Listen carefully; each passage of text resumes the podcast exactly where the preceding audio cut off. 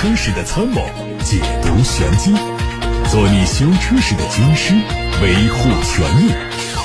做你开车时的朋友，分享乐趣。调频927，傍晚6点半，董涛说车，只和车友在一起。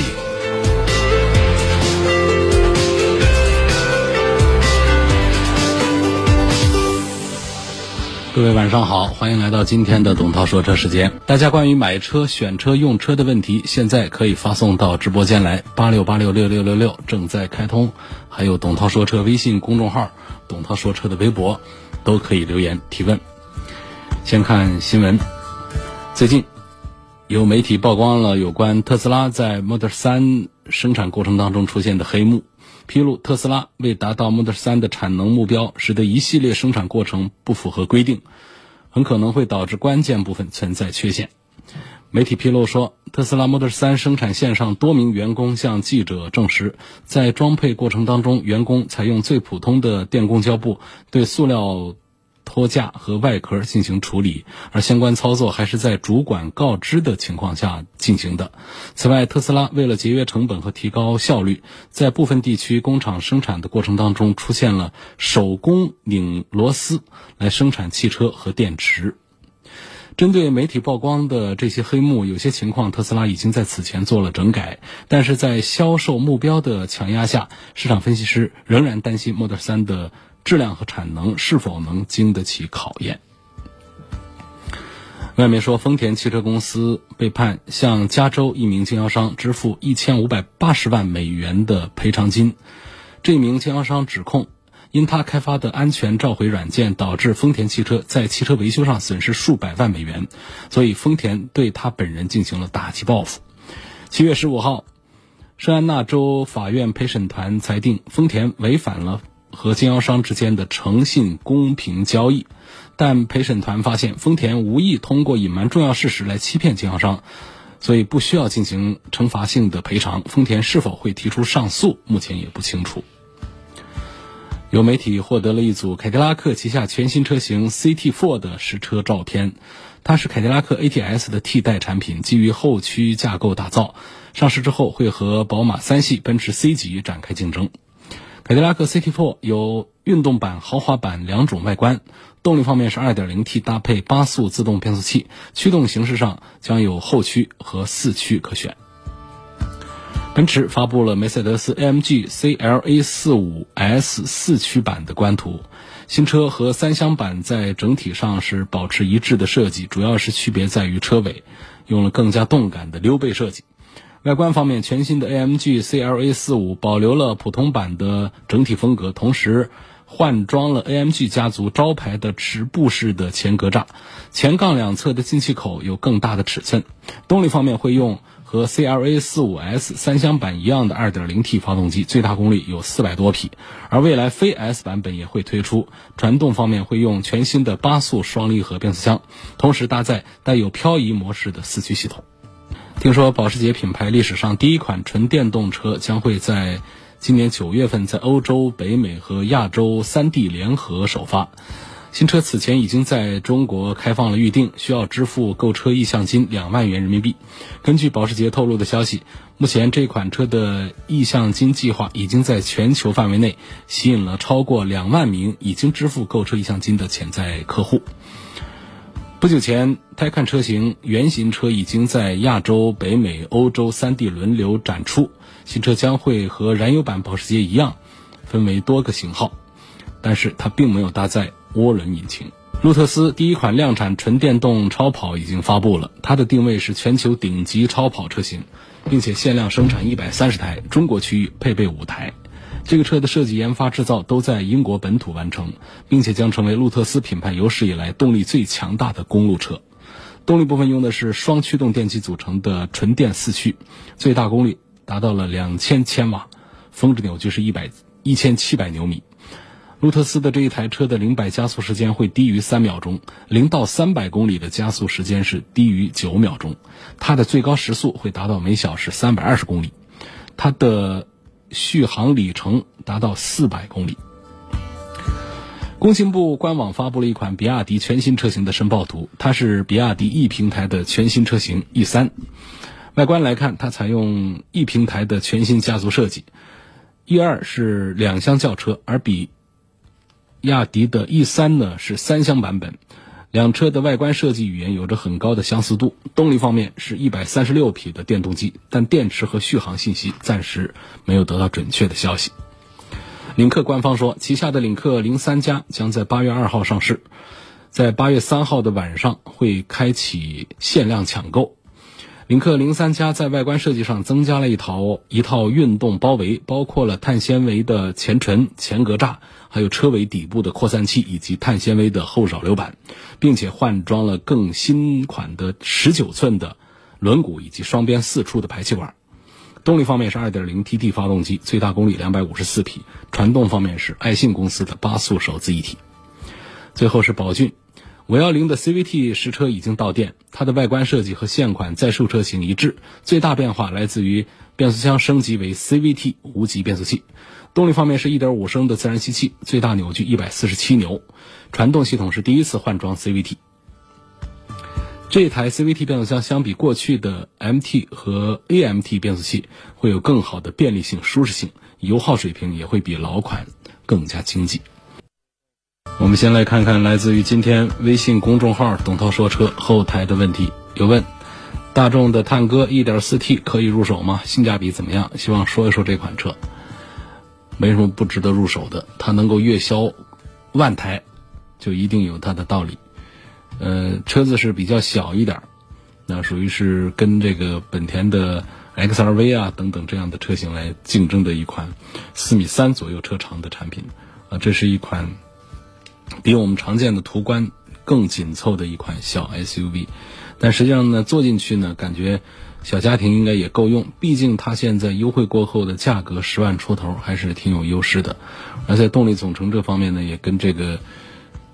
大众家的其他产品都很一致， 1.4T 的这样的动力配上去，所以卖个10万出头的价格的话呢，作为一个大众的 logo 呢，有一些品牌溢价的成分在里头。你要问性价比有多高，我觉得不见得，但是你说这是否值得买，我觉得也值得买。因为毕竟呢，它这个车子的销量在这儿，保值啊、保有量啊各方面都还是有保障。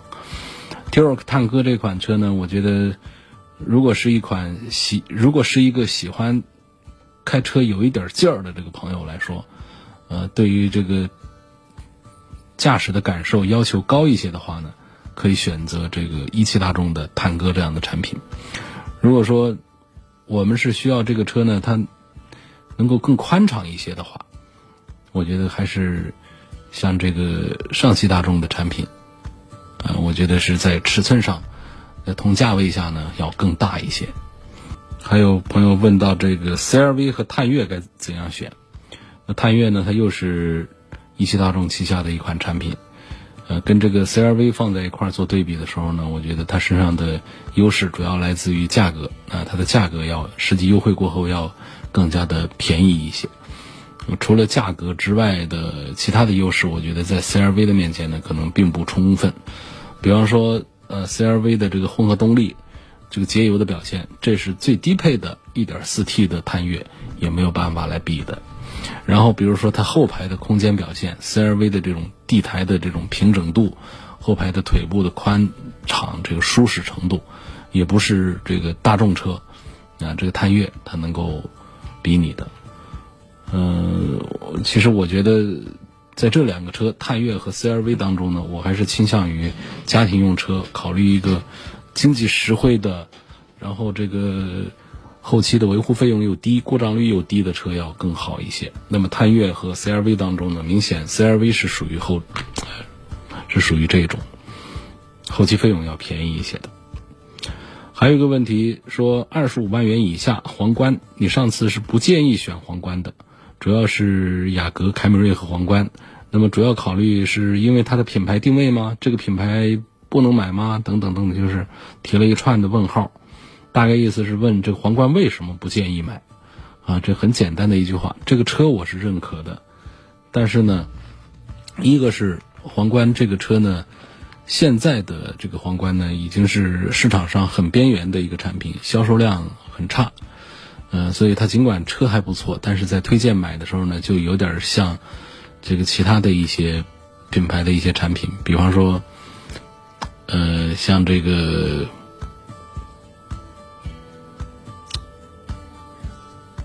像本田家的有一些车，其实车的性能也还很不错，但是推荐的都会少一些。另外一个原因呢，就是现在丰田呢，它推出了像亚洲龙这样的新一代的产品，那从整车的产品力的角度讲呢，是一定不输给皇冠这样的产品的，而在这个市场热度方面，明显是要强很多。所以说，虽然都是一个厂家生产的，那皇冠呢是一个被厂家也被我们市场所逐步放弃的一个产品，因此从这个角度，我不再推荐它。实际上老期的早一期的皇冠呢，到现在呢仍然是很多朋友喜欢收藏的一个车，还不仅仅是说进口的皇冠，就是一汽丰田生产的皇冠上一代，实际上呢品相好的皇冠现在很多人还是很热衷于收一台，因为它确实故障率极低，舒适度极高，性价比很好。那么这一代的皇冠呢，实际上是缺了自身上的一些比较经典的好的东西，它趋向于年轻化。实际上呢，这个车主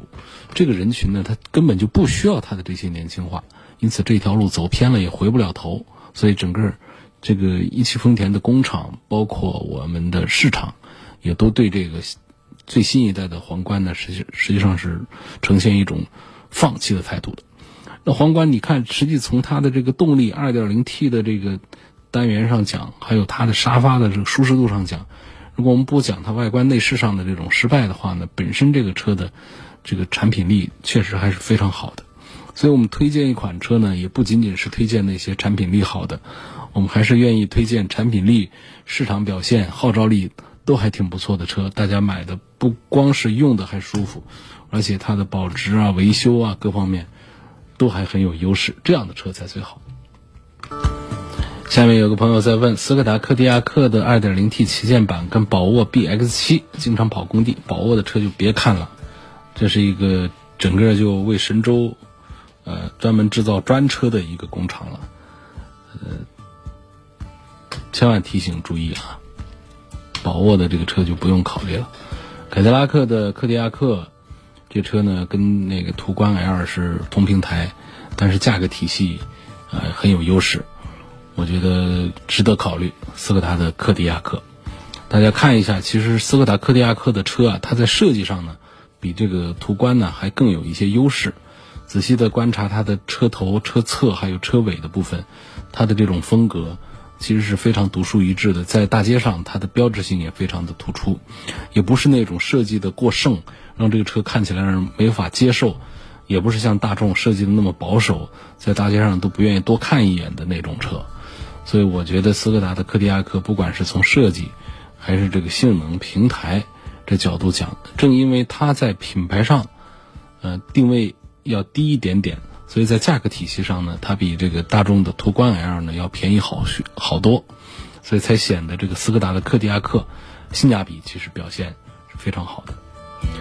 傅先生说，我现在开的是老款的马自达6，想换一辆车，希望推荐一个混合动力的车，就是要节油，要操控好啊，还要故障率很低。要对比一下亚洲龙和凯美瑞，两个车都开过，说实话亚洲龙、凯美瑞都不谈不上是什么操控性特别好，但是他们在节油表现和故障率这个表现方面都还是很优秀的。混合动力的车型呢，如果要操控性能好一点呢，有两个本田的车，南边有雅阁，武汉这边有 inspire， 这两个混合动力的轿车，我建议这位老马六的车主傅先生关注一下，驾驶感受应该会让你满意。他们在操控性能方面的表现是要比亚洲龙和凯美瑞好一些的，只是他们在舒适性方面的表现呢，优势要弱一点点。标致 508L 这款车是否值得买？我是买它 1.6T 的还是买 1.8T 的？后面一句话我就省过了，没有念，因为很多朋友都喜欢关心说同级别有没有其他值得推荐的。就是你想一个 A 级车、B 级车、C 级车，同级别很多车型都很值得推荐，大家都有自己的特长，那标致508这个车呢，优势在于新一代的 508L 优势在于外观设计，它不是一款满大街都是的那种很平庸风格的一种设计，而是那种很跳跃很漂亮的一种感觉。如果说我们对外观颜值要求比较高，想买一个 B 级轿车的话，不要错过看一下标致508。第二点呢，就是508里面的这个用的动力它是比较成熟的，换一句话说是比较老的 1.6T 1.8T 这两套动力实际上是源自于一套动力，都是从 1.6 这儿来的。所以呢，这两个车当中呢，我还是建议 1.6T 的要比这个改造而来的 1.8T 要多一些，我建议 1.6T 要多一些。另外第三个关键点要说到的是 508L 呢，它的销售形势目前是并不好，包括整个这个标致的这个品牌这个神龙工厂它的销售体系都不大好，所以呢会导致这个法系车它在保值这方面呢是会要弱一些的。那这款车呢，就像前面提到的一个皇冠一样的，都是属于我认可它的产品力不错，同时呢我在推荐的时候很保守的一个典型的代表。问风神 AHR7 跟这个哈弗 H6 这两款车的性价比的表现，目前来说呢，哈弗 H6 因为它的价格体系比较低，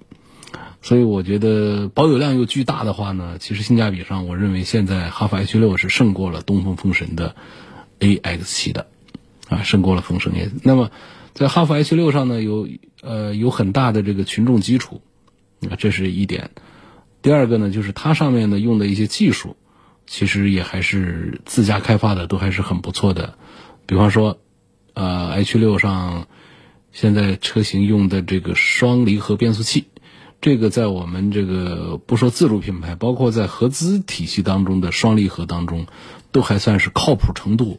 比较靠前，靠谱程度比较高的一个产品。那我们过来看这个风神的这个 HR7 的话呢，它用的这个动力单元没的话说，六速的手自一体再加上 1.6T 的还有这个 1.4T 的这一套，这配的没有问题。而且改款设计也还行，但是呢它在价位上呢比这个 H6 是要贵的。所以我觉得目前你要问这个性价比的话呢，我赞成在东风风神的 HR7 和哈弗 H6 当中推荐 H6 要多一些。下面我们继续看到的问题说，日系车和德系车到底谁的安全性能好？日系车的车身质量真的不好吗？车皮真的很薄吗？希望能分析一下日系车和德系车的安全性能谁更好一些。这个话题好像我也是前段时间说过的，日系车德系车的安全性谁好，目前很大的认识误区在于日系车安全性通通都不好，然后说德系车安全性通通都很好，我觉得这是非常大的一个误区。总体上日系车的被动安全性能弱一点，体现在它的钢板用材要差一些，但仍然是有一些产品做的并不差。主动安全性能呢，其实这个日系车总体上并不输给德系车。主动安全性能就指的是它的一些电控部分了。德系车呢也并不是每一个品牌的安全性都很好，事实上现在呢这个德系车的退步有很多。至于这个车皮的厚薄问题其实对安全的影响不大，那个是什么呢？就是覆盖层，涉及到车内成员安全保护的是整车的结构部分，而不是车皮部分。小的碰撞车内成员是没有危险的，大的碰撞呢车皮就会像纸一样变形，根本起不到保护成员的作用。所以这是关于日系车德系车的安全。我觉得最重要的还是安全开车，安全的人比安全的车要更加的重要。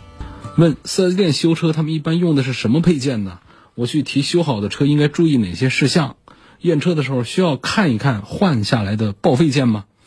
4S 店修车跟在外面修车谁靠谱一些？ 4S 店修车有没有故意拖延工时的情况？还有保险公司汇完钱给 4S 店里到账之后才能提车，有这个说法吗？这是很多的问题了。第一个问题呢，关于 4S 店用什么配件。为了达到汽车厂家的维修质量规范， 4S 店理论上呢是多数要采用主机厂签约厂家生产的汽车零部件，也就是我们叫原厂配件。但是一说但是就没什么好话了，为了追求利益的最大化这 4S 店呢都会自主的采购一些社会渠道的配件，甚至不正规的不合法的零配件也是比较普遍的。那么作为一家经营单位 4S 店采购正规厂家生产的配件无可厚非，哪怕不是主机厂的签约厂家的，但是你采购采用水货三无商品那就是违法了。而且呢 4S 店在销售副厂配件的时候呢，应该尽到一个提前告知的义务，并且是按照副厂件来收费啊，否则那就有侵犯车主知情权的嫌疑，甚至消费欺诈。你比如说我拿着一个副厂件卖的是原厂的配件的价格，这种情况如果发生的话，那我们消费者是可以告他的。那么车主提车的时候呢，要求看废件，这第二个问题，我觉得这是一个合法的权益，应该得到保障。这是我们消费者消费知情权的一个重要的部分，就是看看我换下来的废件，第一我看看废件是不是换了，第二我看看这废件是不是就废了，是否真的要换，这都是我们消费者应该，你可以选择不看，但是如果选择看，店方是应该配合的，这是我们的权益，而不能说这不能看，你这等于是 4S 店在剥夺消费者的知情权。另外呢，就是在 4S 店修车靠谱还是在社会修理厂修车靠谱？其实在社会修理厂修车，在 4S 店修车都有靠谱的情况，也都有不靠谱的情况。毕竟啊，事情都是人为的，是人为的就会出现变数变量，所以一切都不能一刀切一概而论，都得看情况。不管是 4S 店还是普通的汽修厂，这工人呢，这个都是按工时来计算收入的。这就涉及到了这位朋友提到的第三个问题， 4S 店有没有故意拖延工时的情况？工人都是按照工时来计算收入，所以呢，就容易出现一些不良的维修人员，为了增加自己的个人收入，千方百计的去磨时间磨洋工。那工时费的弹性很大呀，它没有一个具体的标准，所以说车主送车去保养维修的时候呢，还是要稍微懂一点，了解自己的车出了什么问题，这样对于所需要的工时呢有一个大概的掌握啊，就不至于说被蒙骗的太深。如果说我们确认维修人员有故意拖延时间的，应该立刻向 4S 店反映情况，不灵的话可以向厂家反映情况，因为厂家和 4S 店之间是一种合约关系，但是呢厂家有很多方面对 4S 店是有行为控制的啊，是有监督的。如果说厂家也不管事儿的话，那我们就要寻求工商部门的管理。保险公司汇钱给店里，店里到账之后才允许车主提车，这种做法对不对？首先说这种做法是不对的，非法的。另外我要说的是，这种做法还是比较普遍的，就是走保险啊，车坏了车撞了走保险，保险公司给钱给店里之后，店里才允许车主提车。遇到这种情况，我们消费者可以垫付维修费，先把车提走，然后呢再来投诉这些保险公司。说前几天我听说高速上跑120码的时候转速才2500，我在高速上跑120码的时候呢转速在3000出头，我是本田锋范 1.5 升，这正常吗？这种情况啊，它是不同的汽车，它有不同的变速箱，不同的变速箱呢它会有不同的这种变速箱的齿比，齿比设定不同，那么在同样一个时速下，它这个发动机的转速啊就会不一样。你听别人的一个车跑120的时候转速2500，你的车是不是别人的那个型号？不是，不是那就不能放到一块来比。所以那你这种就是比别人的转速高一点，在同样一个时速下你的转速比别人高一点的话呢，你的动力可能会更充足一些，同时呢你的油耗可能比别人的要高一些，就是你跟别人的区别就在这儿，这是一个变速箱的一个齿比的问题。如果说万一你们俩其实说的就是同样一个型号的车，你朋友的车比你的转速低一些的话，那我觉得可能是你发动机的动力弱了一些，那可能也需要检查一下，看看是不是出了什么毛病。罗先生在8686666的平台上问我说，希望评价一下日产的楼兰动力操控舒适性，这个根本就不应该再考察的一个产品了，这是一个好久都没有人问起，好久没有人提起的产品，那这样的车我们就不要多考虑。大尺寸的 SUV 呢，其实有很多，那丰田家也有，大众家也有，我觉得都是旺销产品。为什么要偏偏盯着那么一个特别生冷的这么一个车呢？本身这个车的身上呢，在产品力上也没什么值得提的点。你像前面我们说到一个皇冠，觉得它身上是有点的，我们说仍然不推荐它，但是我们仍然是认可它产品力还是不错的。那个日产楼兰，我不知道从哪儿来说它，完全没地方说它，销量又那么差，所以大家不关注，媒体不推荐，厂家也不在乎啊，所以这种市场根本就没感觉的车型，我们的消费者就不要拿着自己的辛辛苦苦赚来的攒到的钱去买这么一个玩意儿。18款的速腾手动舒适型车道，这个车在这个中道大雨行驶的时候呢，同时开大灯，这时候停车熄火，大灯就会起雾。如果在开启大灯几分钟之后呢，雾气就会消失。问这个是不是正常？目前已经索赔了大灯总成，还是这样，这个是不正常的。正常情况下是不会有这样的雾气的，这说明我们的灯腔密封不好，有水进去预热之后变成雾气。那么继续开着大灯的话呢，它可以把雾气烤散挥发出去，这说明我们的这个灯腔啊，灯腔本身它是有通风出气口的，但是不至于说由雨水这样可以侵入进去，雨雾可以侵入进去。那么你如果索赔过了大灯总成还是这样的话呢，我觉得可能就是你这个引擎这个盖底下呀，是不是整体的这个密封啊，这个防水的这个性能出了一些问题，导致水更容易进到我们大灯灯腔里头去，要检查一下，应该是这样的原因。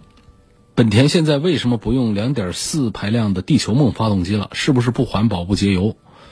本身这个地球梦的这个 2.4 发动机啊，在环保节油方面还是不错的，但是呢，我们现在的这个节油的要求是越来越高，所以本田也开始推 1.5T 的涡轮增压的小排量这样的动力了，并且是主推的他们的油电混合动力了，所以呢，就放弃了 2.4 的这个地球梦系列的发动机，这是一个大势所趋。往后走呢，环保的条件会要求越来越高，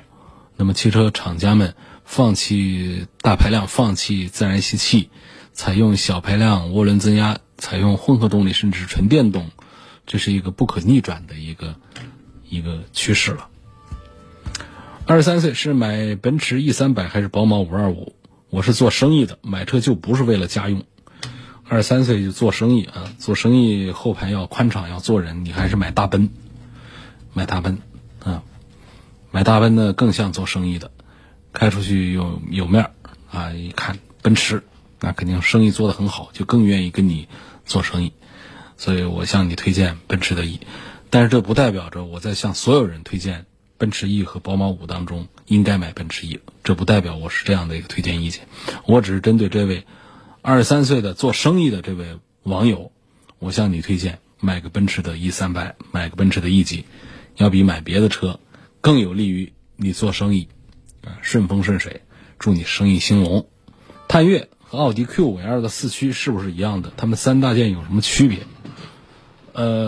很多人在讲这个探岳和